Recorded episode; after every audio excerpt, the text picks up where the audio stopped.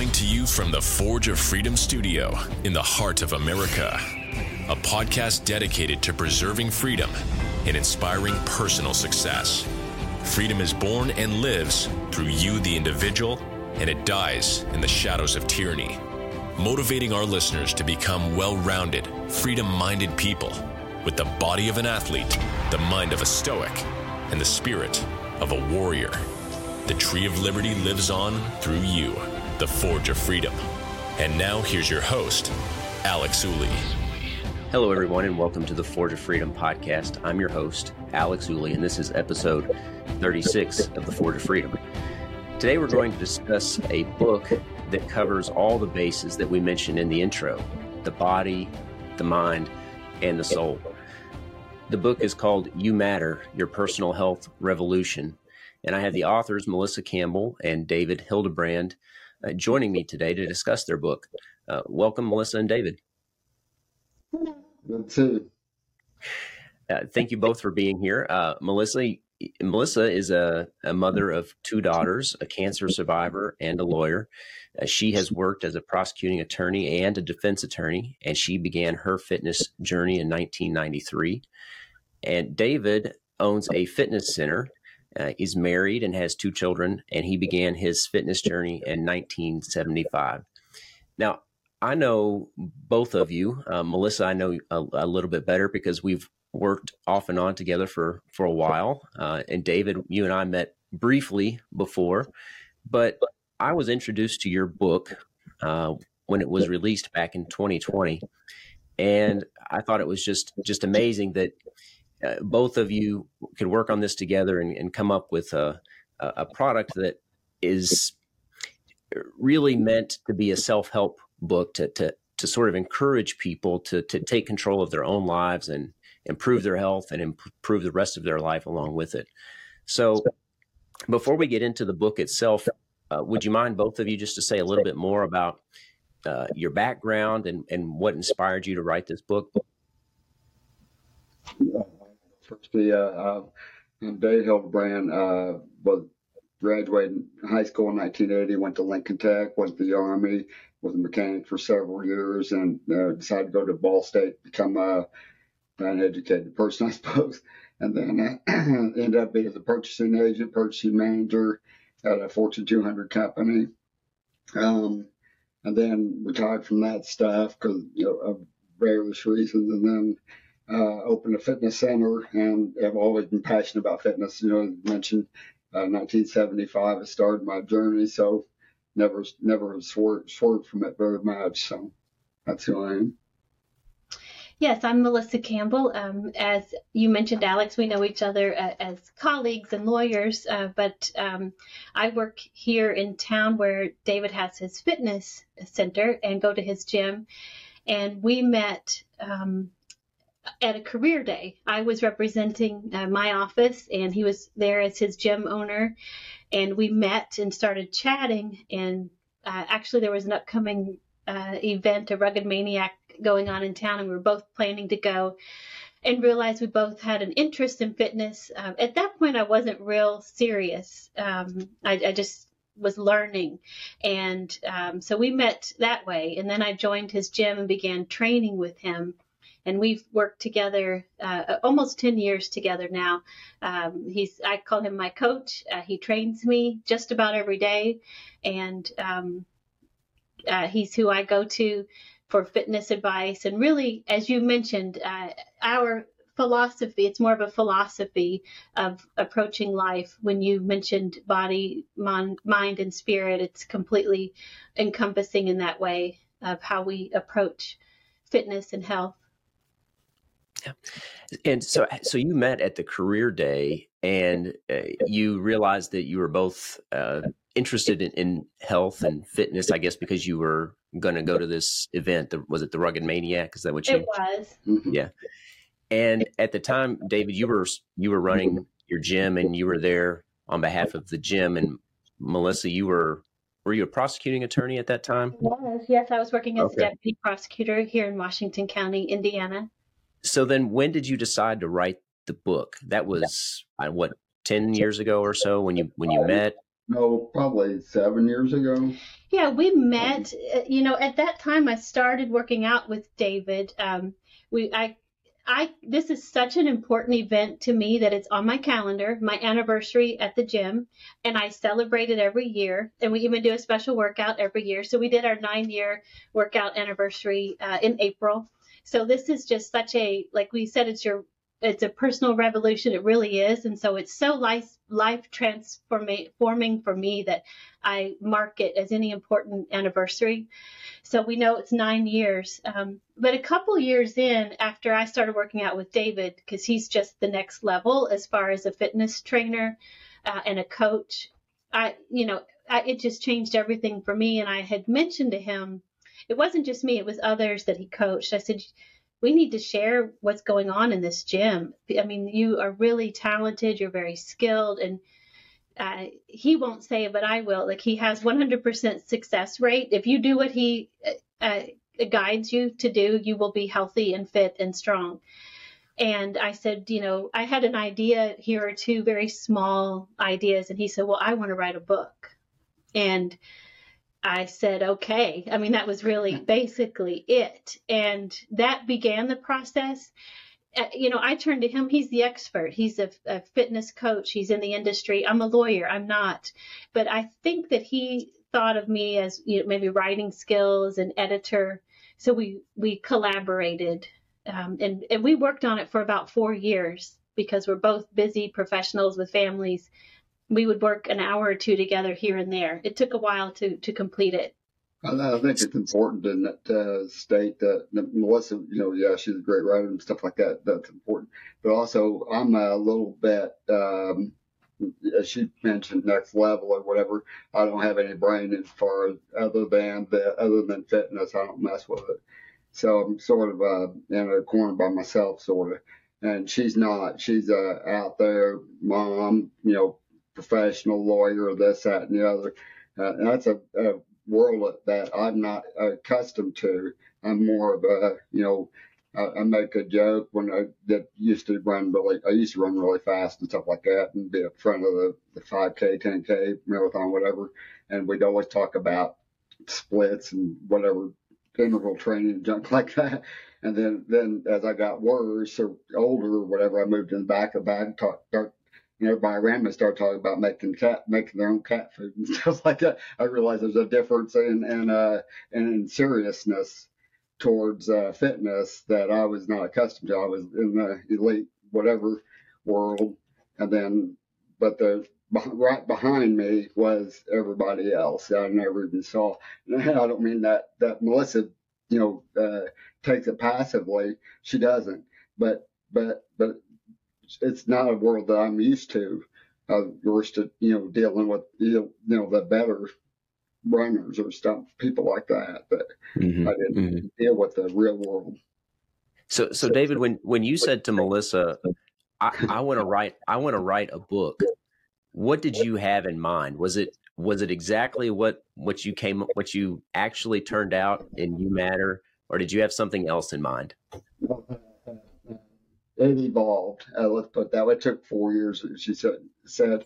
Um, but it, but through the discussion of uh, me being, uh, you know, I only dealt with the, you know, heroes or whatever, and, and, and real world, um, that it led down to four basics.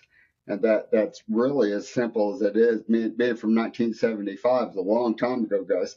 Um, I've done the other stuff, and then it came down to the uh, uh, okay, let's get down to what what did I really do? What did I really accomplish over 40 years? You know, what did I really you know focus on? And it became four things: nutrition, you know, sleep, uh, lower stress, and exercise. And that's it, guys. I mean, everything else is nonsense. Is too much work. Mm-hmm. You know, mm-hmm. let's get down to simple. Let's do let's do simple was became what the book is. You matter. Let's do simple so we don't get complicated because we, there's plenty of complicated stuff out there that you can't. That takes about a week to read, and you throw it in a dustbin. So well, that's what's, what's that's one thing I certainly appreciate about your book is that yeah, you take a complex subject or what a lot of people turn into a complex subject and really make it put it into a, a form that's easy to, to, understand, easy to digest, and that's relatable uh, to, to people's everyday lives. You know, it's not so much about the nuances of a diet or counting calories or you know making sure you do certain types of exercises. I mean, it it really emphasizes you know um, things that people can apply in their lives today, uh, which, which, I think is is amazing.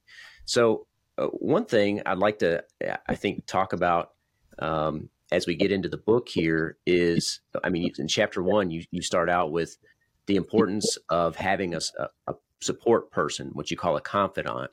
Um, can you talk about that a little bit? And Melissa, maybe I'll turn to you here for this this question.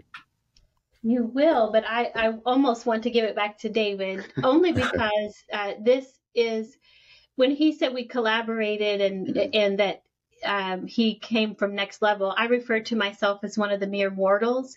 You know, he does not understand why everyone doesn't get up and work out and do the work and watch their nutrition.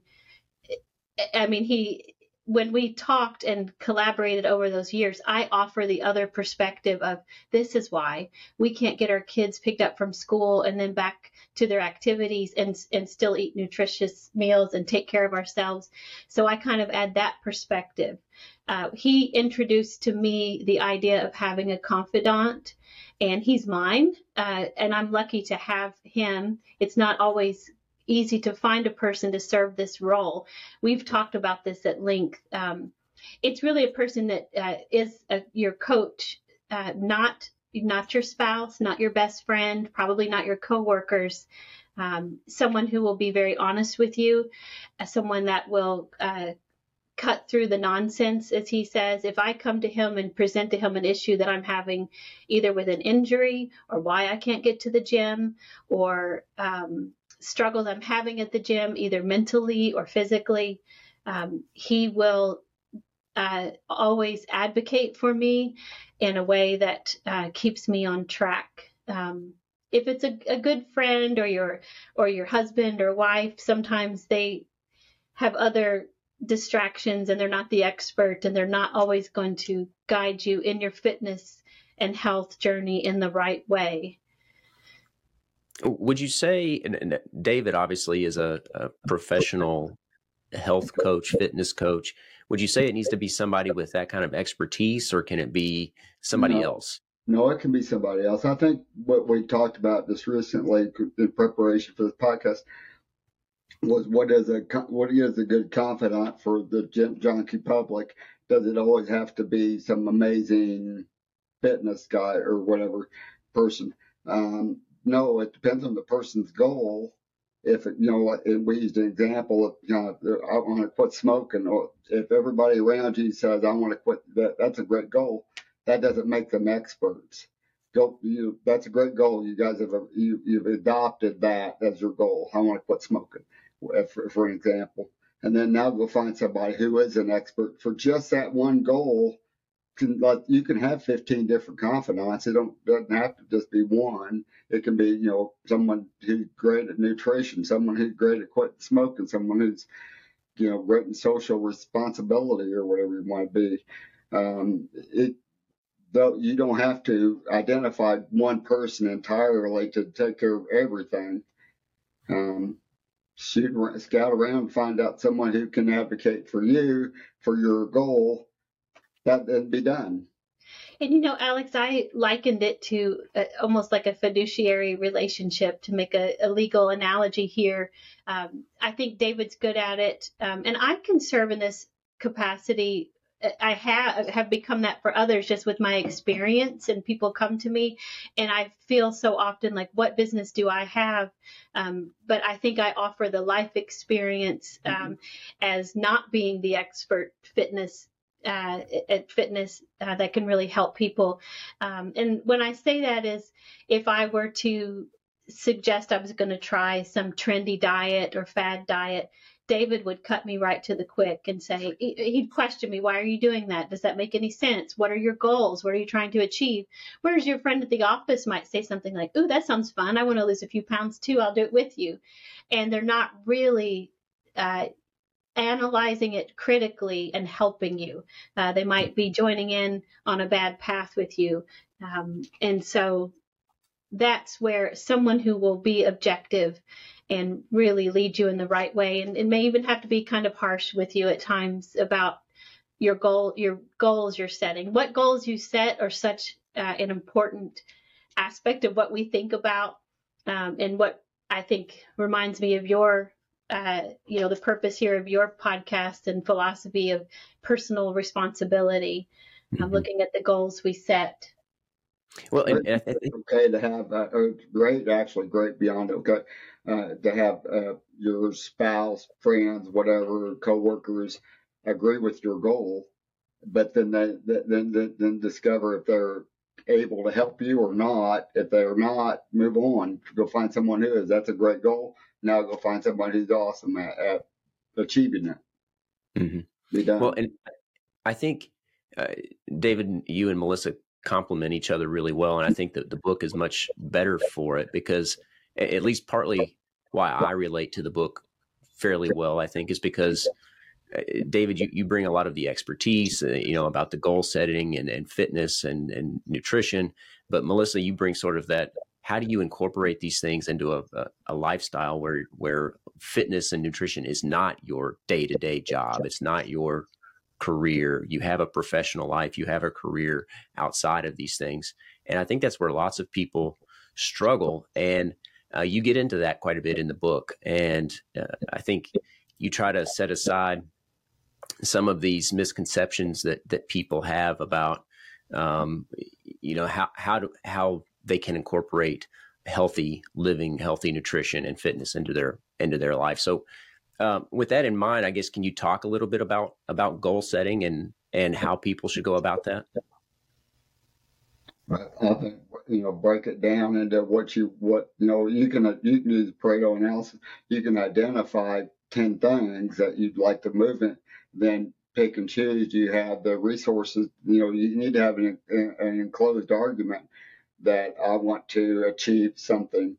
Um, have everybody around there that can help you on that so that you can actually do it. Because batting at it leads to frustration. You know, circle circle the thing and say, what do I need, and then move forward with whatever it is.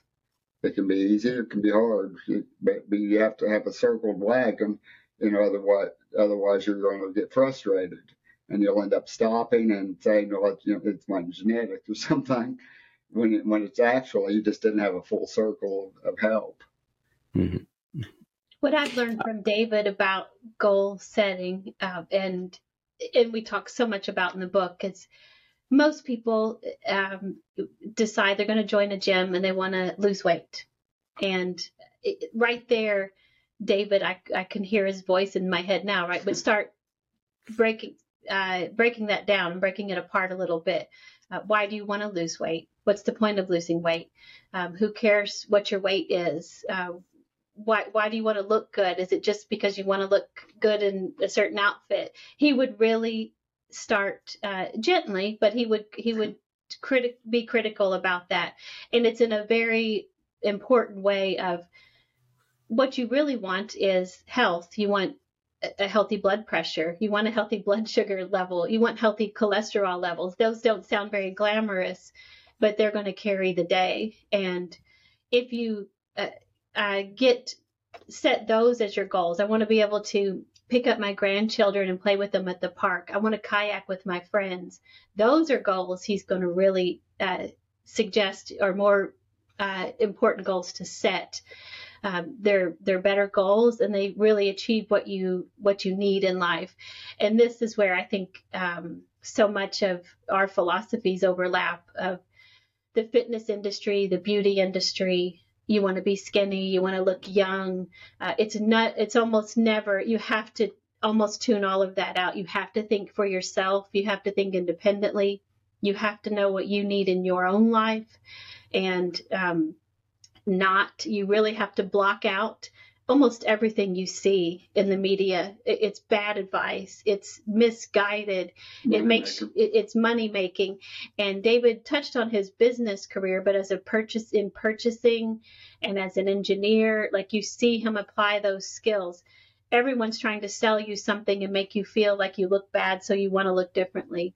Um, if you have a confidant or read our book right then uh, you think of things more like what you really want out of life, and that's to have energy and sleep well and be a good partner in your marriage and be able be able to be there for your children. So that's what we look at when setting health goals.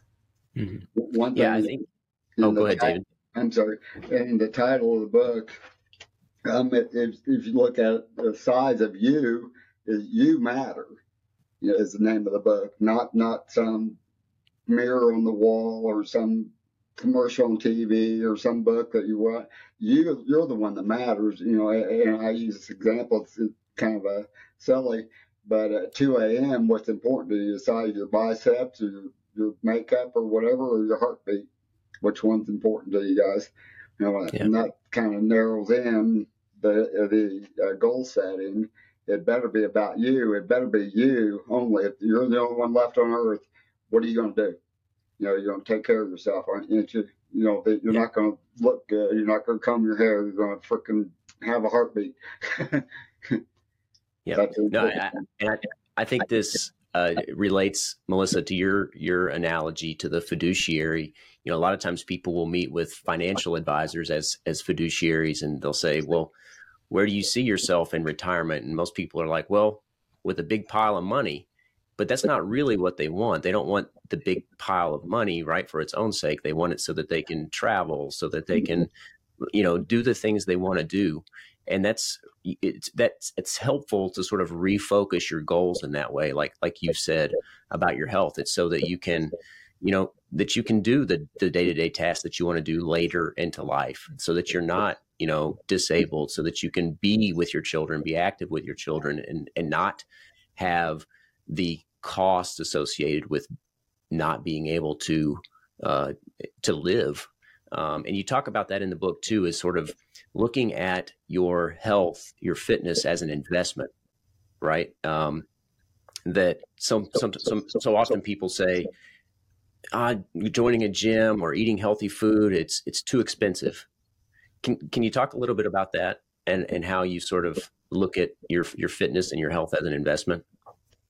Yes, you know, I tell people I, will you can shut off my electricity before you can take away my gym membership, and, and I'm most mostly serious about that. Um, I it's it's critical to my everyday. Um, it, when people see us working out, especially if we're really training hard, so sometimes ask, you know, what are you training for? And it makes me think of, of your show and your intro, right? We're training for life. I'm, I'm training to live my daily life, to be strong, uh, and if I think we are people as professionals, we like to operate at a high level. And I think your listeners are uh, often like minded uh, that are interested in the pursuit of you know personal fulfillment and betterment and being being a leader for those in our lives. And if you're going to do that you need to have a good night's sleep. You need to be healthy. You need to eat well. You cannot take care of your family if you're if you're exhausted at the end of every day and you have to take lots of medication and you can't function. So honestly, it's uh, just it's critical. You matter. You've got to take care of yourself and your health in in the real ways that matter. Not to um, skip eating or taking pills to get skinny because that doesn't make you stronger and fitter and you know improve your heart strength and your endurance You've got to really get after it and take care of yourself to um, to compete in life and to um, participate. to participate in life in a real way. It, it, even when you're still young, you know, I mean, we're still all relatively young and healthy, but we need it. I, I mean, I need to get my uh, I need to take care of my mental health at the gym and physical health. I think one thing that's real important is, you know, you, you touch on it, the uh, economics is, is, an investment. Yes, it is. It's an investment is designed to pay back, right? Not be uh, an expense. An expense, you throw away money, um, and, and, that's fine too.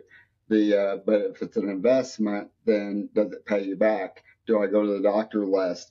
Uh, we talked about this the other. Day. Which one uh, uh, more cost effective. A healthy person on vacation or someone who's unhealthy on vacation has to 100% buy their entertainment, 100% buy everything. Or you can go kayaking for, for next to nothing or, you know, go hike or whatever for next to nothing. If you're healthy, you can do those things. It's very cheap in a way. That's part of the investment piece. You, you know, pay, you know, uh, uh, some money to go to the gym or whatever like that, but it's very chump changey because you can eat healthier. Uh, you don't have to eat repetitively because, you know, if you go to a fast food restaurant, very likely within a couple hours you're hungry again.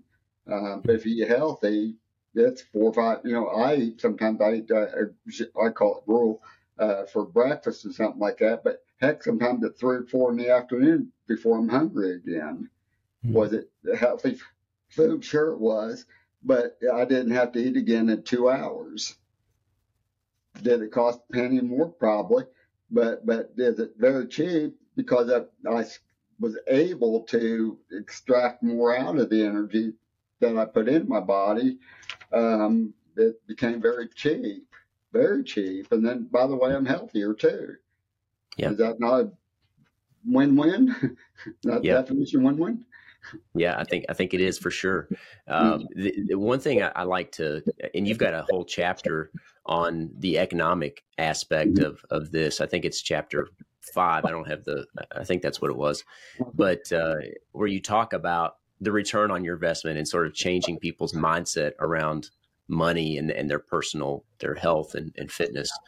Uh, but one thing I, I'm, I'm a big fan of. Uh, his name's Dr. Hyman and he says, and I think you all convey this message in your book too, that that the goal is not necessarily to live forever, right? But it's to be young until you die. That that's the way he puts it. It's it's so that you can can live your life. It's not just about surviving. The goal is is to to actually live and enjoy life and have a fulfilling life and a purposeful life. And you can't do that if you're not healthy. If you don't invest in your own health and well being. Well, what's, what's um, interesting is, is, you're right. Um, I, hey, I don't want to die, die at 50 and bury me at 80. Um, that's a problem. Uh, B, we spend over $10,000 per person per year in healthcare costs.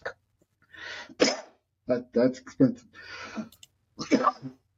When, uh, when I met David, um, one of the first things I remembered, uh, he was he was at the gym that morning uh, because he was out kayaking with Anne, a, a, woman at the gym, uh, and Anne's in her 80s. So he had taken Anne out to the lake and had her in the kayak. And I thought, okay, that's a person I want to work with. Um, that's that's a person that would identify what really matters. Uh, for one, just the personal enjoyment she would have of that, but just the capabilities um, uh, that she had at her at her older age, and he, and she was doing deadlifts into her 80s as he continued to train her, and it gave her so much uh, just uh, joy joy, and uh, it helped her mental mental health very much and physically. So mm-hmm. um, absolutely, it's uh, one of the chapters. I think it's right after economics is quality of life and that's one of the really the most important it's hard to ever say but I, I, my favorite changes every day but it is about quality of life. Yeah. Yeah. I, I, think that's the the most important. I agree with you melissa that that's really the the, the goal here uh, is is to improve your your quality of life and and hopefully the quality of life of, of those around you especially if you have children right? Because they'll and you talk about children in the book too uh, they'll often emulate what what you do and how you live so it's it's a great way not only to change your own life but the lives of the ones you love right um, you've got a chapter I'm, I'm, going out of order here a little bit but you've got a chapter, chapter two, about myths and untruths, and there are quite a few here. I don't I don't think we'll get to to all of them, but I'd like to talk about a few of them. Uh, one thing is that the first one you mentioned, a calorie is a calorie. You want to say a little bit about that? Um, uh, a calorie goes into a, a broccoli. Calorie is not the same as a sugar calorie. Um, your body doesn't isn't used to sugar. It, it, it finds sugar. You give it sugar, so it had to do something with it. It most likely moved to fat. But a broccoli calorie is something you use. So a calorie not a calorie. Um, it, it, it, may be the uh, uh, cause of, you know eat, eat so many calories per day, but can you use it? And most times, uh, if we junk, most times you cannot. And, and uh, uh, uh, fast food breakfast or something like that, as I mentioned earlier, and you're hungry two hours later, um, did you get did you extract all the calories? You know, you ate, you know, I don't know, fifteen hundred calories or something with your McDonald's breakfast. Uh, but did you use fifteen hundred calories, or did you basically waste all of it? And if I, you know, 500 calories of gruel, and I'm good till three or four in the afternoon, it's far from the same thing. I ate fewer calories, but I got more out of it. So calorie not calorie. Mm-hmm. Yeah, one thing, uh, uh, one concept that always has kind of stuck in my head is this idea of nutritional density too, right? It, it's not just about the calories, like you're saying. There, there's nutrition associated with those calories too. There are other things, right, in terms of vitamins and minerals and uh, essential, you know, um, uh, amino acids and things like that, right? So not all food is created equal, and just like you know, not all calories are created equal. Is that is that fair? the importance of it and attacking it in the myths and untruths is every day and these are the things i offer to david because i'm a, i'm in the back of the marathon runners in fact i'm not even there but if i were there i'd be in the back with those talking about shopping for cat food or something but um, everyone is everyone it seems struggles with weight it's it's an epidemic in our country and I, it, it's the focus on it is is misplaced i think but there is some it's all that people seem to focus on. I want to be thinner. I want to look different. And then they start counting calories, manning calorie, calories, micromanaging everything they eat and all, all these varieties of diets. And there's a couple of things about that. Just like we said, I, I've never, I don't count anything that I eat. David doesn't either. Ha- haven't for years and years. It's just eat good food, eat healthy, good food, fruits and vegetables, uh, natural foods, and you can eat what you need and eat when you're hungry. And it, it's very simple. Like we uh, keep coming back to what's simple. Um, things that are packaged from a store. They're trying to sell you stuff.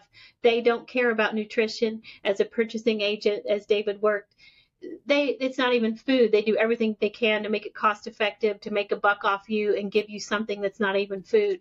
So when you go back to your own personal responsibility of thinking for yourself and assessing for yourself what would make good if you cared about your own health and that's just eat good food and um, so that's what leads people down all these really bad paths i think of never it's not that it's even attacking them for not eating right it's just they're never achieving their goal and then they're never happy and they don't know why.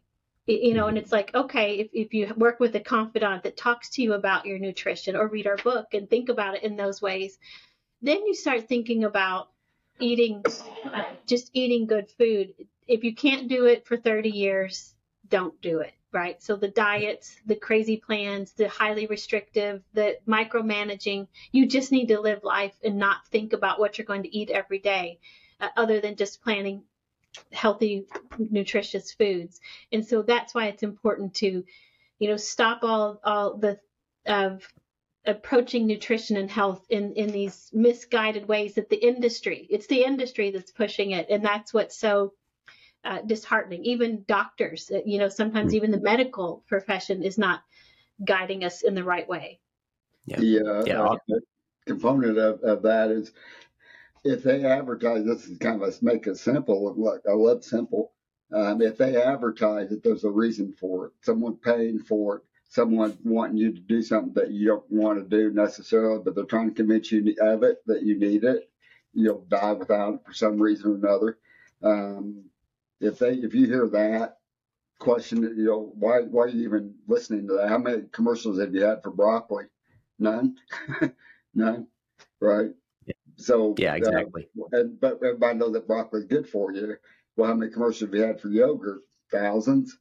Um, is that good for you? And ever, ever, ever good for you? So, you know, kind of hit in, in the education world, be it, make it simple. If mm-hmm. you shop around the grocery store and be done. Don't even don't even go down the advertising aisle. And it's interesting too if you go into a grocery store, everything that's canned or boxed has a label that an artist had put together for it, to, paid money to keep to make it enticing. But again, pick on broccoli or onions or junk like that, that or sweet potatoes that you know in bulk bin has no advertising. Why? you know, how did they? You know, are they lying to you? And the answer is yeah. Yeah, yeah. I think accept that and be done and to that point, I, think a good strategy that that works for me anyway is that a, a, rule of thumb is that most of the good food is on the outside of the, the grocery store, right? And, and the stuff in the middle you have to be more careful about. Avoid. or avoid entirely, right? Yeah.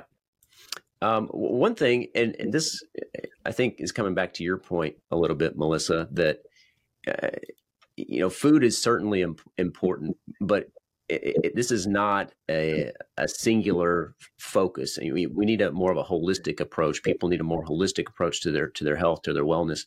Um, a lot of people try to either focus solely on diet or solely on exercise, and and you've got a section in here. You can, uh, as a myth, you can exercise your weight off, and that's just not really true, is it? Really far from true, actually. You know, yeah. uh, I rode, uh, you know, I have a rower over to the club, Concept 2 rower, rode 10,000 meters. It took me 48 minutes. And I was, I was sweating like crazy. I was keeping about 220 pace or something like that for 500 meters. Um, at the end of it, I did five, at, at the end of 48 minutes, I did 542 calories. Uh, a Big Mac, what, seven or 800 calories? So, you know, one Big Mac wiped out what I did in 48 minutes. So, can you exercise it off? Not a chance. Uh, if you run on a treadmill, walk on a treadmill, 150 200 calories tops. It doesn't matter how fast you run, it doesn't matter how slow you walk. You're not going to, you know, walk five miles a day. Good deal. You just did about a thousand calories. That Big Mac and a half. Yeah, and this is from a gym owner. David will yeah. tell you, uh, people come into the gym, they want to lose weight. That's what everyone says. And um, he will tell you, you don't lose weight in the gym. Uh, you lose weight by nutrition, better nutrition. And if nu- losing weight's even an accurate goal, it may not be. When I first started working out with David, I gained 10 pounds and he thought that was great. I mean, he high fived me, but I had more muscle and it, it was a great, it was a great thing. So, that goal in and of itself isn't isn't a good one, and um, it doesn't happen at the gym. Uh, it, it it's it's a component. It can be right if you build muscle and um, right your it enhances your metabolic conditioning, and you know scientifically it can enhance uh, weight loss, but it won't it won't out out out uh, run past a bad diet. Mm-hmm. Mm-hmm. Make it uh, a little bit of a, a, telling on the gym industry, which I'm a member of. Uh, it started out in the roughly the 70s or something. Everybody wanted to be like Arnold Schwarzenegger, bigger biceps, bigger thighs, you know, lats and junk like that. Uh, that and that sold. That's what they used to sell the gym on. Um, in the 80s, 90s, or wherever people started getting obese, you know, even up to today. And the gym said, I, you know, in order to make money, I need to sell this as a weight loss competitor uh, to Jenny Craig or what have you. So they went down that road and they've stayed on that road because they've made a lot of money from that. But it's it's not mathematically possible that you can do that. You can lose weight just in the gym. You can keep your bad diet and go exercise it off. No, you won't. It, you'll you'll you'll gain fat. Is what will actually happen to you. Yeah, and again, the point of I'm not gonna lie to you. Yeah, the point of uh, attacking that is more uh, because we see so many people uh, think I'll join a gym and then everything will be fixed. Um, and it's better to, if you come into it with, with that with a myth just starting out with an inaccurate assumption, you're not going to find the success you want, and it's not going to help you become healthier, which is really what people should be achieving. So, um, that is why we point these things out because we repeatedly see, I see it. Um, as one who's not in the fitness industry, and David sees it at the gym. People uh, seeking the wrong goals or having uh, misguided way and and the problem right david says this all the time uh, you're never going to be any younger than you are this minute. So you spend another six minutes or another six months joining a gym piddling around at the gym stopping at mcdonald's on the way home and you're making no progress. And in, in fact it's getting worse. And then you lose uh, it's not to make be critical of people. It's it's sad to see that a person if you don't have a confidant or learn some good information then you're still you you want it. You just don't know how to get it and you're not realizing how where your path should be corrected to really achieve the goals you want. Um, mm-hmm. and this really comes full circle back to the, to the beginning of our discussion about goal setting and having the right the right goals. You know that person that comes in and says i want to lose weight uh, that's probably not really what they want if you dig dig down deeper. Uh, like you said, Melissa, you may you may in fact gain weight if you're if you're putting on muscle, you're getting stronger. But I think oftentimes too, people who whose goal or stated goal anyway is just to lose weight often set themselves up for failure. They do, and I uh, on the flip side of that, you know, there is a lot of good news out there too, and people that do set good goals and join a gym and and work, do intense workouts and uh, modify their nutrition. If I, I've had friends uh, over the years, and I know David's seen it too, as a gym owner, they don't even care anymore. If you're if you're strong, I, I don't I don't have a scale. I, I weigh myself once a year at the doctor office uh, at the doctor's office. If if I can go for a run, if I can go for a long hike, if I can carry my kayak out to the lake, if I can load it up on top of the car, if I can help my kids onto the monkey bars, I know that I'm where I need to be. And it doesn't matter what the number says. And that's against what all the fitness industry tries to make you think.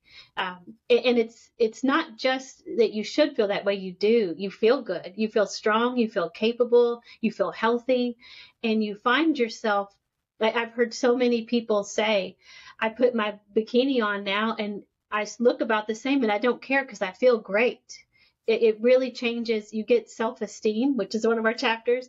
It impacts your self esteem and your competence, and then your outlook changes. You do move away from the facade and the and the vanity of uh, media and fitness industry that just leads you down all those bad paths because they don't care about you. Uh, you have to care about yourself.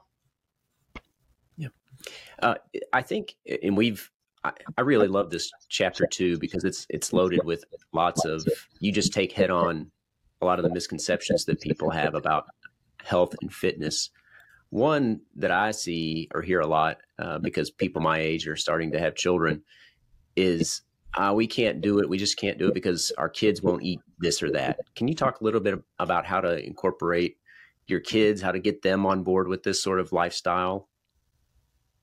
I think the easiest way is to start with the in diapers.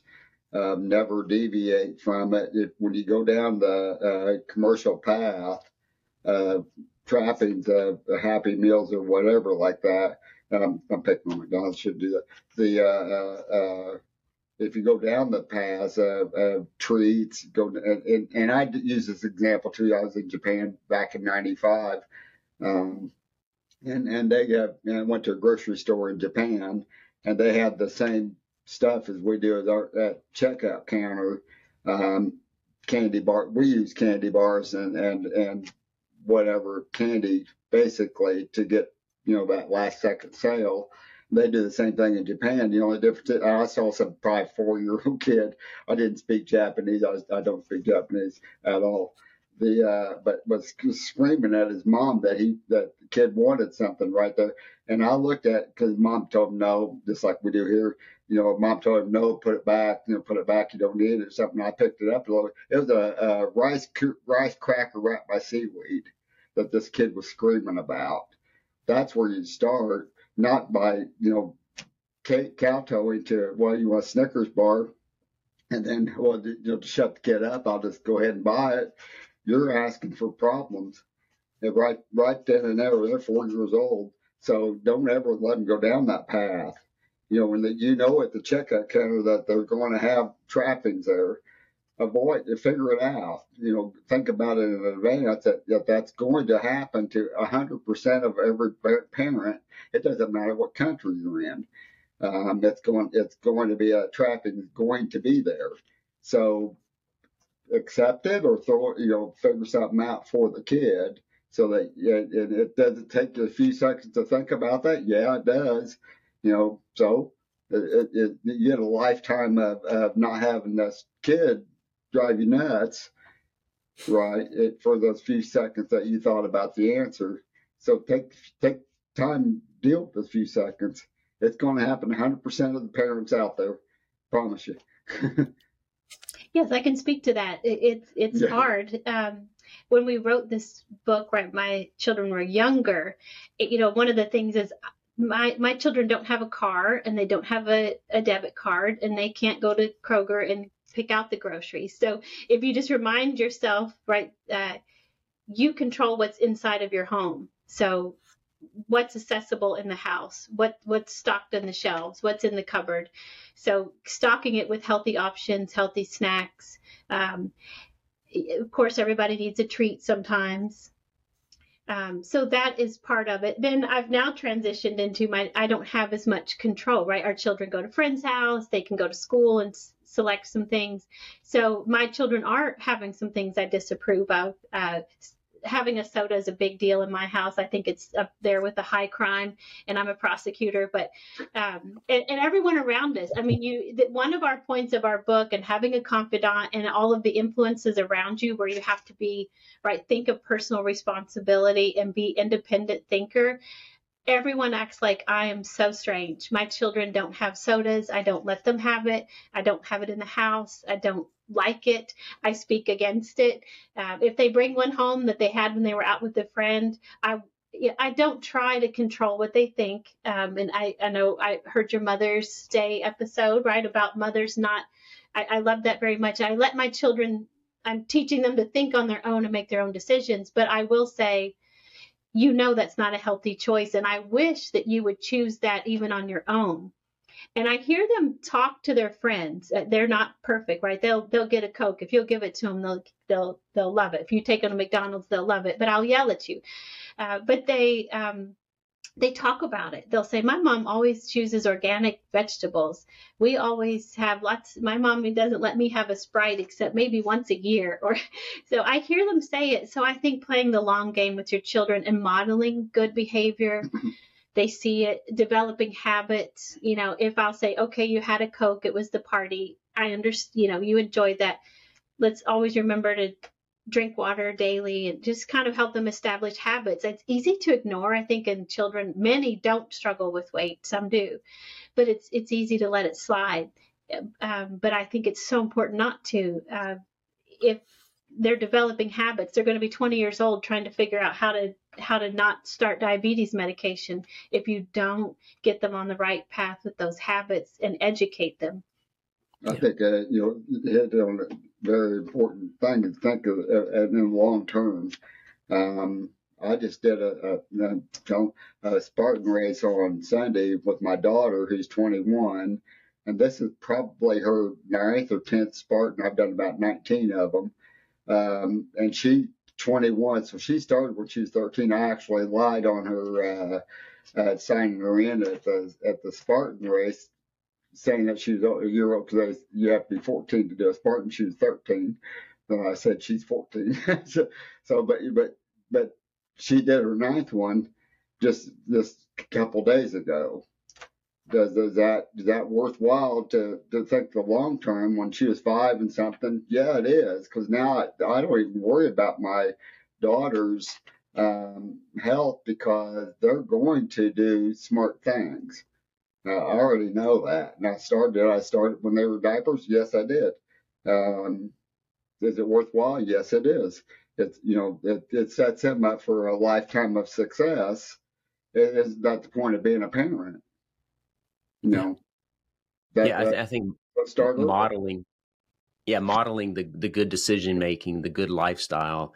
I think children are, are smarter than we give them credit for, and I think they they they will pick up on that and not only see that it benefits you as their parent, but also benefits them, and, and hopefully they understand the why, you know, behind the type of lifestyle. And I, I think there, there's a lot of uh, trust that has to happen there. You, you can't force them to do certain things, um, like you said, Melissa, when they're on their own, with their if they're with friends, et cetera. But hopefully that why sticks with them, and, and your example sticks with them. So I, I've gone through a few of the myths, but you've got quite a few here. I don't want to give away the whole book. People will have to read the book uh, for sure. But Melissa, you mentioned uh, self-esteem and uh, having a healthy self-esteem, and I, I think, uh, like you said, being able to do the things you want to do really raises your self-esteem. You talked about loading a kayak onto the vehicle or, or you know taking it to the lake. Um, but uh, those sorts of things don't mean that you don't still encounter struggle, right? Uh, inevitably, there are going to be people who try to downplay your way of life or, or say, why aren't you just consuming the product we're consuming or living the way we're we're supposed to live? You, you want to talk a little bit about that? I think that I think I say this on every topic, right? I'm like, this is the most important point, but this is such a strong point in the book. Um, and we talk about, I, I encounter it daily. I would just about say every day I step foot out of my house and, um, I don't know if David does as much. He's in, he's running at the front of the pack with the marathoners and running a gym, but being, uh, you're, you're against the grain. It feels like constantly going against the grain. And that is, you know, being an independent thinker, valuing your own health um, and thinking about what advances your own health and prioritizing yourself, you will find yourself living very differently than those around you. And it, for one, it just baffles me every day. If I'm not giving my children Mountain Dew and people are asking me why, instead of, and I'm not going to do this because we want to have friends and be nice to our friends, but I don't say, why are you giving your five year old Mountain Dew. That's an astonishing thing to me. And, you know, just, just based on the sugar and the health, the health impact. So if you're not, if you're feeding your children healthy meals, they're asking you why. Why aren't you getting them uh, happy meals? If mm-hmm. uh, I bring my lunch every day and I'm planning meals every day and I'm always saying no to the run out for treats, um, I'm, I'm almost always on my own just all all my decisions of, of, food. I go to the gym every day at lunchtime. I do have friends that have gone with me, and that's wonderful. Uh, but usually, people are spending their time differently, and um, most of my habits are just very different from those around you around me. So. The part about self esteem is one, uh, we wrote a chapter on that. One, so you expect it. If you start lifting weights and you go to Thanksgiving dinner, your grandmother might say women ought not to be lifting weights or you know have some opinion about why you're lifting weights or um, you don't have to be so fanatical. You know people have comments constantly about your decisions. Um, why aren't you having hot dogs uh, at the cookout? Why are you choosing something differently? It's all day all the time. Uh, so you've got to just develop your own inner strength to be convicted in what's important to you. And um, and and so that's why we we address that. I, I see it so often. It, it's hard. You want to go out for drinks, and I'm not saying you can't have a drink, but you know, just uh, some of the go out for the smoke break, or go out for drinks every night, or uh, get the fast food at lunch with friends. Um, there's a social component to all of that, and you really have to be strong uh, and have self esteem. And before you get it, because it doesn't come in the beginning. For one, you may not be expecting it. You, when you're making good choices, you don't know why people are working against you, but it makes other people feel maybe you're, uh, you think you're better than them, or you're critical of their choices, and you're not. You're just making your own personal decision to make a change. Um, and so you'll find a lot of resistance and a lot of pushback and being prepared for it lets you know it's not you it's nothing you're doing wrong. Stay the course. Having the confidant helps you. And over time right then you develop you end up making friends that are like-minded as well. You don't have to lose your friends that that have different habits but uh, you'll kind of find camaraderie at the gym or or where in your spartan workout group or um, people you kayak with who also uh, share some of the same uh, outlook. So that's why it's really important to think about it. Um, it's a it's a strong reason why people fail. Yeah, I think I think it's good that you pointed out in the book because I think people sometimes underestimate this point and how strong the social pressure is because there are some people who unknowingly will offer you a piece of cake even though you don't want it because they don't know that you know that, that you don't want to eat the cake. But there are others who go a step above they offer you the cake because they want you to fail. I mean it, it even goes that far sometimes. They want to drag you down to their level to, to sort of be miserable with them because they don't have the discipline to live that lifestyle. Have they you do. seen seen that? Oh yes they do. They um it um it intimidates it, people you're close to and i think i've seen it in spouses, marriages, relationships. Um, if you make positive changes, and um, I, I, think it can make people around you kind of feel insecure that you're mm-hmm. going to think you're you're better than them, or it's going to be a, a divide between you. So it's it's it makes people uncomfortable. Um, over time, I think if you stay the course and you stay healthy, and people see, oh, this is just working well for her and she's not changing and she's still my loving partner or friend. Um, and then they might even come to you and you may be a confidant for that person. So it, I think you get through that tough, that tough component of it. But in the beginning, it can be very influential for those who are newly transitioning into prioritizing their health. Yep. Uh, so we've uh, obviously we're not going to cover everything in your book. We want to leave enough information out there so people actually read it because us talking about it doesn't doesn't do it complete justice. Uh, but I'd like to talk about a few more things, if that's okay with with you all. Um, we, there's a chapter in here about failure. Actually, it's just called fail. Uh, you want to say a little bit about that? I think it's really important. That's kind of my well. Um, if you go to the gym or if you go to life and you just do, you stay in the course of what you can do, you never grow. You never, and, and most likely, and, and it, those who succeed in business or whatever absolutely have failed 10 times to their one success. So if you're afraid of failure, you only want to succeed very unlikely you'll get ahead. So you have to go, you have to get outside yourself. You have to go outside comfort zone to make a change. And that's the same in, the in the gym. The uh, obvious answer is, you know, for me to do. I, I remembered uh, uh, this. Well, tell myself uh, a power clean. Um, I was I could not get a 135 pound power clean to save myself. Um, I figured it out. Once I figured out what the problem was, why I did not, because I, I failed for seven or eight, ten years to get above a 135 pound power clean. I figured it out. I was much older. I was 10 years older, and I went to 165 pound power clean after I figured it out. Hmm. So the idea of uh, giving up, I'm only going to do within within myself. I stopped at 95 pounds. you know, going on into the world of fail let me achieve 165. Um, in business, it's the same thing, or in life, it's the same thing. You fail 10 times over one success, you know. So if you if you're afraid of that, if you want to stay in your comfort zone, then you, you probably will get ahead. David taught me this concept. I did not understand it for a long time that we started working together. Um, and one distinction he'll make is good failure and bad failure. You know, if you set a goal to get skinny and join a gym and you never go and you just fail, well, that's a bad that's bad failure. You, you just you had the wrong goal. You know, you, re, you need to restart over.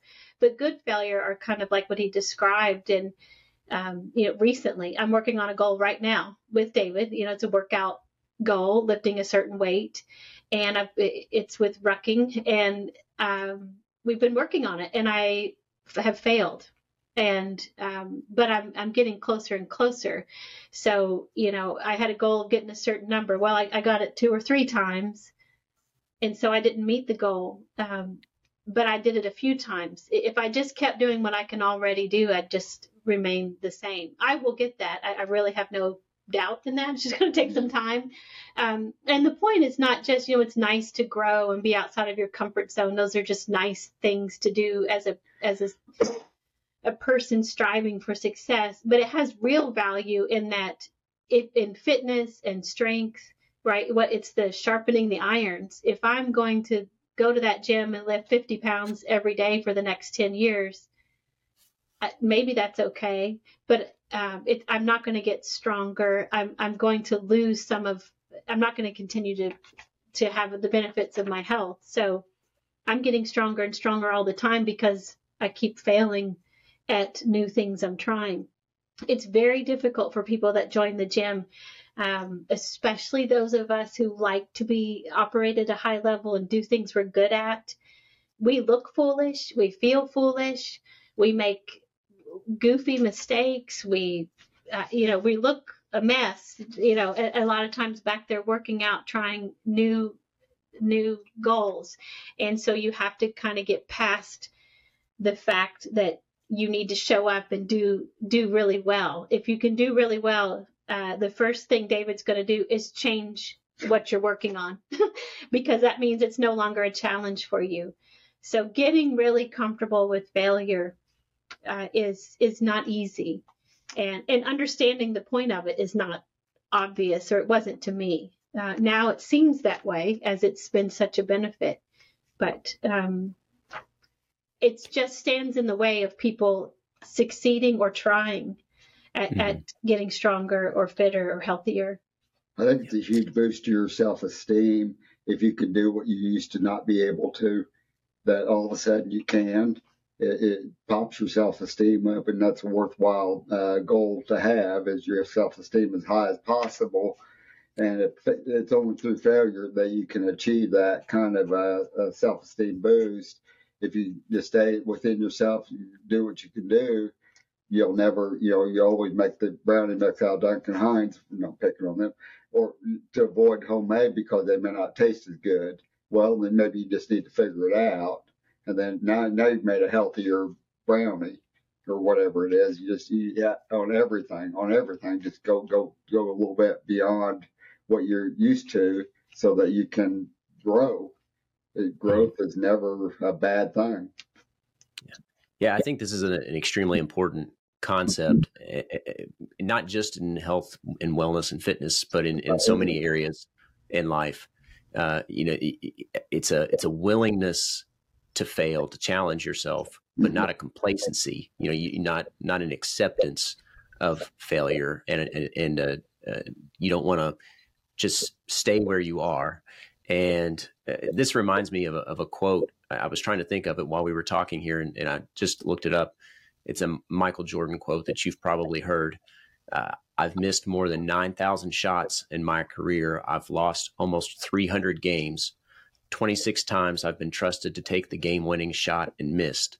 I've failed over and over again in my life, and that is why I succeed. Yeah. And I just thought, yeah, that's that's that's exactly captures the the point of this chapter. I think in in your book about being that willingness to fail, but to to push forward. David will say, um, I think he's quoting Bobby Knight when he says it right. It's my job to watch the scoreboard. Uh, so, when, as for me, one of the mortals coming to the gym who's just going to work out for an hour, 45 minutes, an hour a day. I'm not going to run a marathon. Um, well, I don't. That's just not a goal I've set. But if I show up every day and I um, it uh, you know in some classes you'll keep score of who came in first second or third. And i joke but it's true. I've gone to gyms all over southern indiana and i've usually come about last. Uh, and people think i'm being humble or funny. I'm not. I usually come about in last. But you know what's happened is i've gone to the gym and i've come in last every day for over nine years. And so what's resulted is i'm fit and strong. Um, and uh, so I, I can't lose I'm trying and trying, and it doesn't. It's not demoralizing. I, you know, I'm working out with 23 year old athletes and things, so it, it's fine. I, I'm, but what's happened in the process is I've gotten really fit, and so that's that's the worst news of it. if you stay in your comfort zone, you'll you'll you know I'm not going to succeed. You know, you're okay with that. You're okay with not optimizing anything. But if you're willing to fail, you can. Sky's the limit, guys. now we've talked a little bit, and I think it's becoming evident that you know if you read any one of these chapters in isolation, your book may not be. Uh, necessarily it'll be beneficial but not as beneficial if you read the whole thing because it's really a holistic approach right and it, whether that's this conversation about failure or self-esteem or diet and exercise it, it really all is related. And you've got a, a, chapter at the end about motivation and really answering that that question of why. And, and I know we talked about this at the beginning, but I think it's important to to talk about it here close to the end of the conversation too. Um, you, you mind to say a little bit about this motivation chapter and, and this question of why? Well, you know, and I think in, in your podcast, I've, I've always listened and you you quote other books that you follow and philosophies that have influenced you. And, um, you know, the, the Atomic Habits are one that is, I think, every human being should read. It's about developing habits. Uh, I walk into the gym almost every day at noon or real close to it. And about half the time, I come in and say, I don't feel like doing this. I'm seriously, I, I would love to just take a break. I'd love to just sit at my desk and have have something to eat. Um, so I walk in there kind of sluggishly, not really quite in the mood. Um, but I, I just show up and then I have a workout and I, I feel incredible the rest of the day. By getting four or five in during the week, I go home at the end of the week feeling strong and fit. I'm sleeping well at night. Uh, it mentally it helps me deal with stress. There's a lot of stress in our profession. So the motivation is not going to, some days I can't wait to go to the gym because I do love it. Um, but many days because I, I'm not uh, like David. I, I've got children, I've got a profession, I'm managing my home and need to do a lot of other chores and just mundane things that could keep me from spending that hour. Um, so don't rely on just motivation. Just make it a habit uh, of every day and that consistency. I, I never win in the competitions. I'm not a, a great athlete. It's fine. What's happened is by going every day, you know, most days for nine years is I'm fit. I've maintained good health. Um, and so that's, that's what you've just got to rely on. It's like brushing my teeth. I brush my teeth. I, uh, you know, water the plants or feed the dog or the things I do every single day and go to the gym is one of them. I think sometimes you have to, you know, as a gym owner or whatever like that, is, is when she comes in the, the door and says, I don't want to tell one wall walk or something like that, to use, use humor to uh, skip over the nonsense because you know, it's, you know, she walked in the gym or she walked into life or she walked into something. Um, they don't want. I've never seen someone who says, "I, I want to uh, go to walk into my door. I want to leave worse than I came." I've never had anybody do that. So, what's in the way? Get it out of the way for them uh, so they can move forward. That's what a confidant does for you. Kind of circle back to that is you really wanted to quit smoking. You really wanted to go to the gym. You really, and, and now you're making these excuses up. Somebody needs to stop that and, and shove that, and, you know, out of the way for you so that you can step ahead and, and do what you sought to do or make progress toward what you sought to do. Yeah, if you engineer it into your daily life, right? David has taught me this, right? He has like engineering background, and, yeah. and whenever we hit obstacles, he will engineer around it. And I apply that principle to, right? I've got my gym clothes in my desk. I've got my shoes in my car. I've got everything's automated. I really just have to change my clothes and go there. And he's got the workout plan. So if you really uh, engineer it into your daily life, it's as uh, methodical as brushing your teeth and the things you do each day. Um, you don't have to rely on everyday motivation, but then uh, going and having successes and feeling good uh, actually then does lead to the motivation to go again. Every time I leave the gym, I can't wait till tomorrow. I, I leave it thinking I can't wait till we try what we're going to do the next day. So it's it the success builds upon itself. You know, I, I think that one factor, uh, uh, not just the gym, but in life too, is the diversification of, of what you do. So you, you if you just get in a mundane habit, you, you kind of lose motivation. But if you mix it up crazily, um, it don't matter. You know, you, you, can do whatever you want. But then if you if it, you don't know, it's the unknown that keeps keeps you turning the page. You know, you know of, life. Uh, what what don't you know what's going to be the next one? You know, what what does guy think up next or whatever like that? Or what's life will throw at me next? That keeps you moving forward. That's it. That's well, and I think there's there's a there's a fitness uh, advantage to that as as well too because it keeps your body your body doesn't adapt to particular exercises and, and, things like that if you mix things up so it it's helpful with motivation but also with with fitness to to mix things up and to your point too melissa i think it's, it's a great point that you know once you do it enough once it becomes a habit that takes sort of the pain point out out of every day of making the decision to go because it, you've just been habituated to doing it it's just a part of your life and you're less likely to, to fail or to quit uh, if it if it's just you know part of your life and and almost second second nature just to put on your gym shoes and, and go. It is, and I think you find right. We did point out sometimes you're working against the grain, and you might think that oh, it's hard to work out at lunch or hard to take the time. But what I've found is uh, it's it kind of opens up everyone's support. Um, if I in my office, if I'm not heading out to the gym by 12:05, everyone's asking, "Are you heading to the gym?" If I didn't show up at the gym, Jim would or David would call me and say, "Where are you? I expected you to be at the gym." Uh, every, everyone I work with in year one would say, "Don't call Melissa at 12:30. She's at the gym." Like life, it, everything falls into place to support this commitment I've made because I've showed I'm committed to it and I won't deviate from it and everything falls around it. So uh, it builds it builds upon uh, on your commitment if you do decide to make the changes, prioritize yourself, uh, and stick to it. I think you'll find um, that the rest of the those around you seem to uh, kind of work in favor of supporting that decision. Mm-hmm. I think yeah, I think that's true. Important. Oh, go ahead, David. Go ahead. Sorry. Um, is, is if you're healthier minded, your healthier lifestyle, your day just got extended. You're not you're not tired at at five thirty to where you just got to go to bed. You're just done. You just need to you just need to decompress. Or you're if you're healthy, you don't need you don't have that. It, it's fine to decompress. I'm not against decompression, um, but if you don't have to, uh, is a is a wonderful thing that you you can go you know, it, it's 5:30, but the you know daylight saving time, something like that, gave us an extra hour of daylight. Let's go for a hike, or let's go for a run. Let's do something. Let's go for a bike ride, or whatever you wanted to do. Go grocery shopping, or whatever you wanted to do.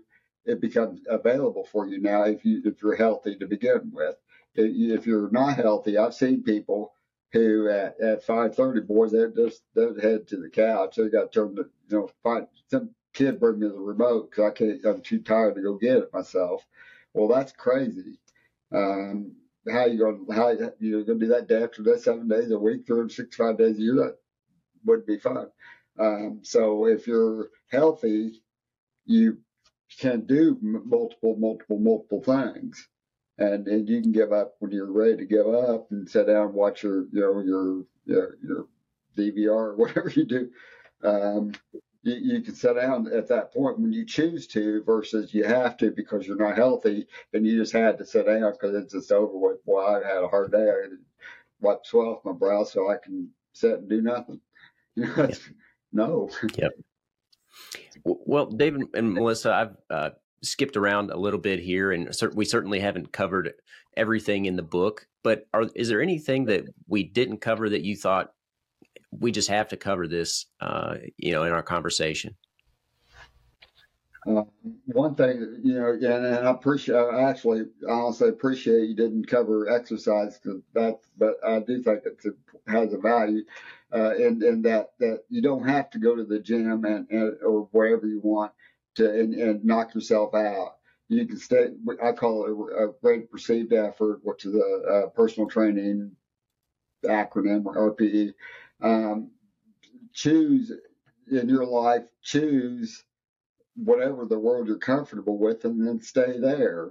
You're, you're going to get better. But once that becomes easy, then the next level that used to be a, like I'm picking on RPE of, of five or six or something like that. Uh, if that's your choice, uh, you can move up what you, and, and, and I'm in the world of exercise. You can power clean some, you know, whatever the thing is um, at, at 125 and RPE is six. Well, if that becomes easy for you, and now it might be 145, might be an RPE of six. If you just ride it, you know, stay put. You know, if that's if that's your comfort level, stay there. I don't care. But but you're going to improve. You're going to find that you, you can make something more difficult in that same RPE. Ready perceived effort. Sorry, go ahead. yeah. Another Melissa, I, I just sorry, I, I was uh, about to talk over you there, but uh, mm-hmm. did you? I guess going back to to the question about, you know, was there anything that we didn't cover that you thought was was essential to cover in the conversation? Obviously, I'm going to point people to your book. I'll certainly link to it in the show notes so that people can can find it and and buy it and hopefully read it. Uh, but if there's anything you thought that was essential to the conversation that you you'd like to add, uh, well, please, you've please. done a great job of interviewing us. So, uh, but I'm not going to miss an opportunity to talk about any of these subjects. So, just one other thing I would bring to mind, another thing I see so frequently. Uh, right, I'm 50. I turned 50 in October. Uh, David's older than I am. Um, but what I notice, and this is, um, and it's combined issue of sometimes it's at the medical office uh, or just society in general. There, there's some realities of uh, people have health issues or aches and pains or knee injury from high school or a shoulder injury from work. All of these things are true and real, and they keep people from taking care of themselves. And it's I wish I could stop everyone around me from giving into that. And this is where, you know, into our shared philosophy, your philosophy of thinking independently and uh, your own personal responsibility and pushing back against the industry and the and media that's telling you differently. If you're injured, you don't sit on your couch. If you're tired and and older and worn out, you don't sit on your couch. David taught me this. The the problem uh, with too much rest isn't more rest right you don't need to rest more everyone needs a good night's sleep you need downtime but stop letting that stop you from being physically active and taking care of your health uh, I've seen David work and other trainers and or other confidants. You can work with people at any level. So many friends won't go to the gym with me because they think they're not fit enough. Either they're too overweight or they have injuries. I have an injury right now. No one knows it. David knows it. it. It's nothing. It's things we're just working on, and you can always rehab through it. You don't sit at home. You work on different parts of your body. You work on stretches at the gym that can help uh, ameliorate that injury and get you back to being active. So I see people at, at middle age just give up and think it's not for them. That's my joke with David. I should just start walking at the mall, you know, and because and I just I hate to see that tendency.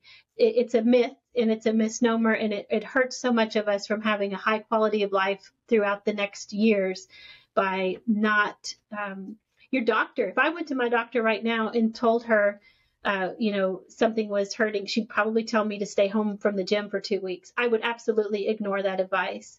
And I'm not giving advice here to others, but what I know is I need to go and I need to work with my trainer and my confidant to continue to stay committed to being active and healthy. So I, I would love to see people not give in to that. It's just it's pervasive in society and it's just dead wrong. And it's going to ruin everybody's life. And that's why it bothers me so greatly.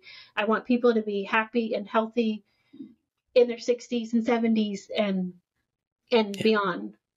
Right. I, th- I think one thing to you know, add just real briefly to is, is uh, the it's exactly the same thing, but the the genetic component. I've heard I don't know how many times that people shoot what's my in my genetics that I have heart disease. No, biscuits and gravies were in your genetics, not not heart disease. You know, I have cancer in my genetics. No, you have cigarettes in your genetics.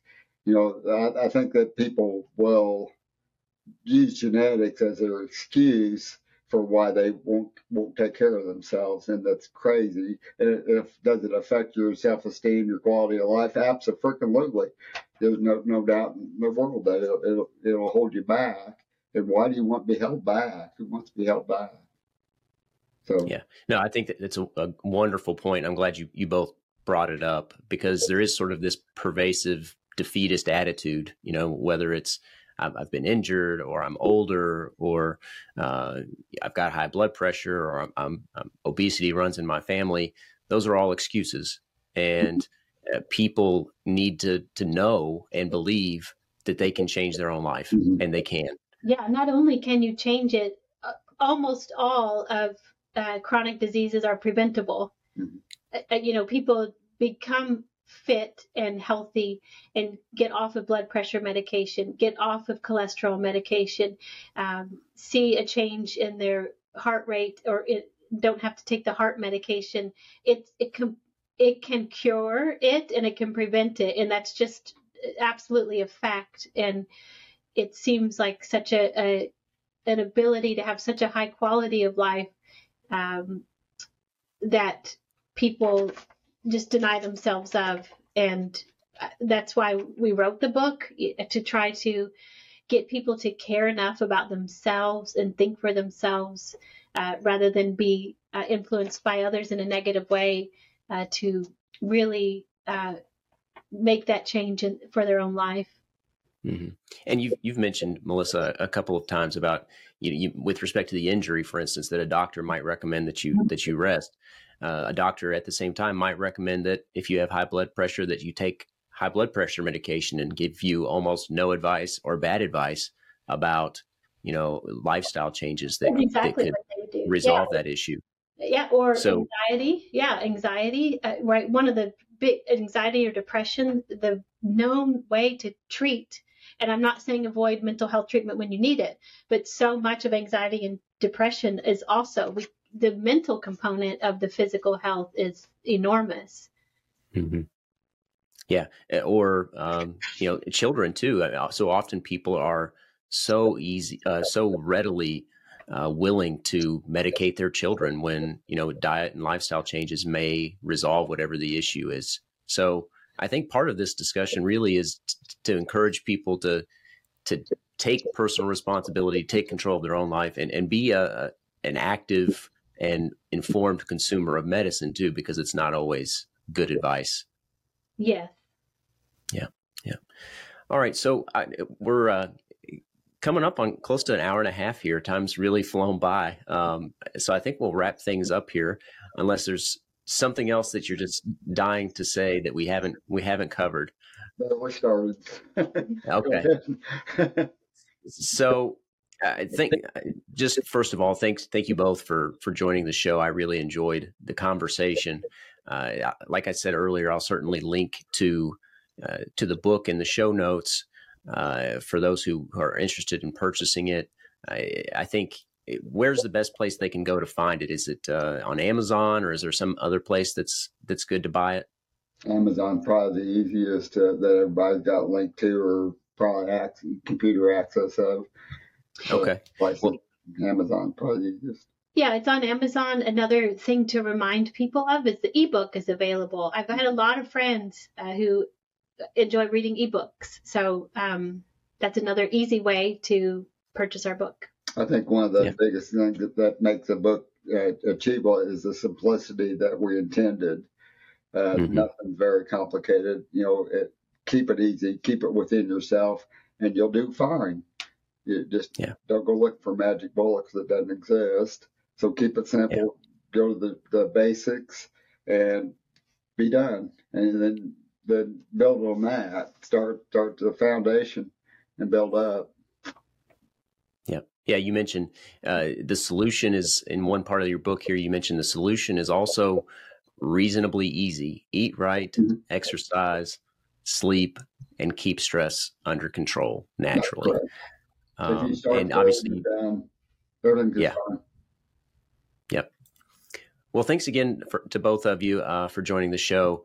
Uh, I'll uh, link to that Amazon uh, link in the in the show notes so that people can find your book in the either the ebook form or the, the physical book form. I have I happen to have both uh, because I, I, like having both versions of the book available. Uh, but thanks again to both of you for joining the show. Thank you so Thank much you for having us. All right. Thanks everybody for tuning in. I hope you enjoyed the show. If you did enjoy the show, don't forget to give it a thumbs up and subscribe to help us spread the message of freedom. Until next time, remember, you are the Forge of Freedom. Thanks for listening to this episode of Forge of Freedom. Be sure to subscribe wherever you heard this podcast so you never miss a future episode. For more information or to connect with Alex, you can go to forgeoffreedom.com or follow him on Twitter at Forge of Freedom. Until next time, remember, you are the Forge of Freedom.